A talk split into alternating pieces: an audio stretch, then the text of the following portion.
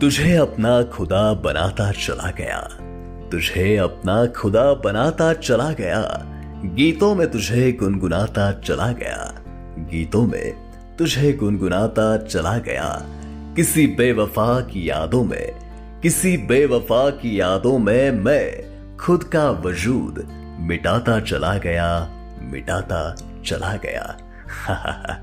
वाह, दोस्तों जो बेवफा उसके प्रेमी के दिल को बेवजह ठुकरा गया है, वो तो उसे ही अपना सब कुछ मान चुका था। लेकिन उसे इस बात की ना कोई फ़िक्र थी और ना ही कोई चाह।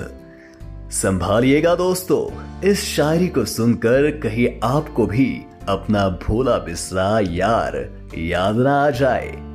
हेलो दोस्तों, कैसे हो आप? मैं हूँ आपका दोस्त और आपका होस्ट, आरजे आकाश, और शायरी सुकून डॉट कॉम पर हर रोज की तरह नायाब और उतनी ही बेहतरीन शायरियों का खजाना लेकर मैं आपके सामने हाजिर हूँ।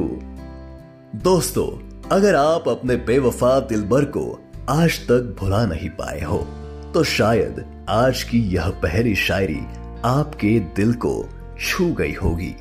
तो चलिए अब बढ़ते हैं हमारी दूसरी शायरी की ओर। गमों का समा बदल सकता था। गमों का समा बदल सकता था, अंधेरों से उजाला निकल सकता था। वाह, क्या बात है। गमों का समा बदल सकता था, अंधेरों में से उजाला निकल सकता था। बेवफा ने ठुकराने में बड़ी जल्दी की। वाह, क्या बात है। बेवफा ने ठुकराने में बड़ी जल्दी की।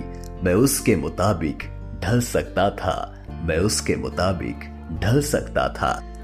चाहत का दर्द देने वाला वो बेवफा दिल तोड़कर अलग तो हो जाता है।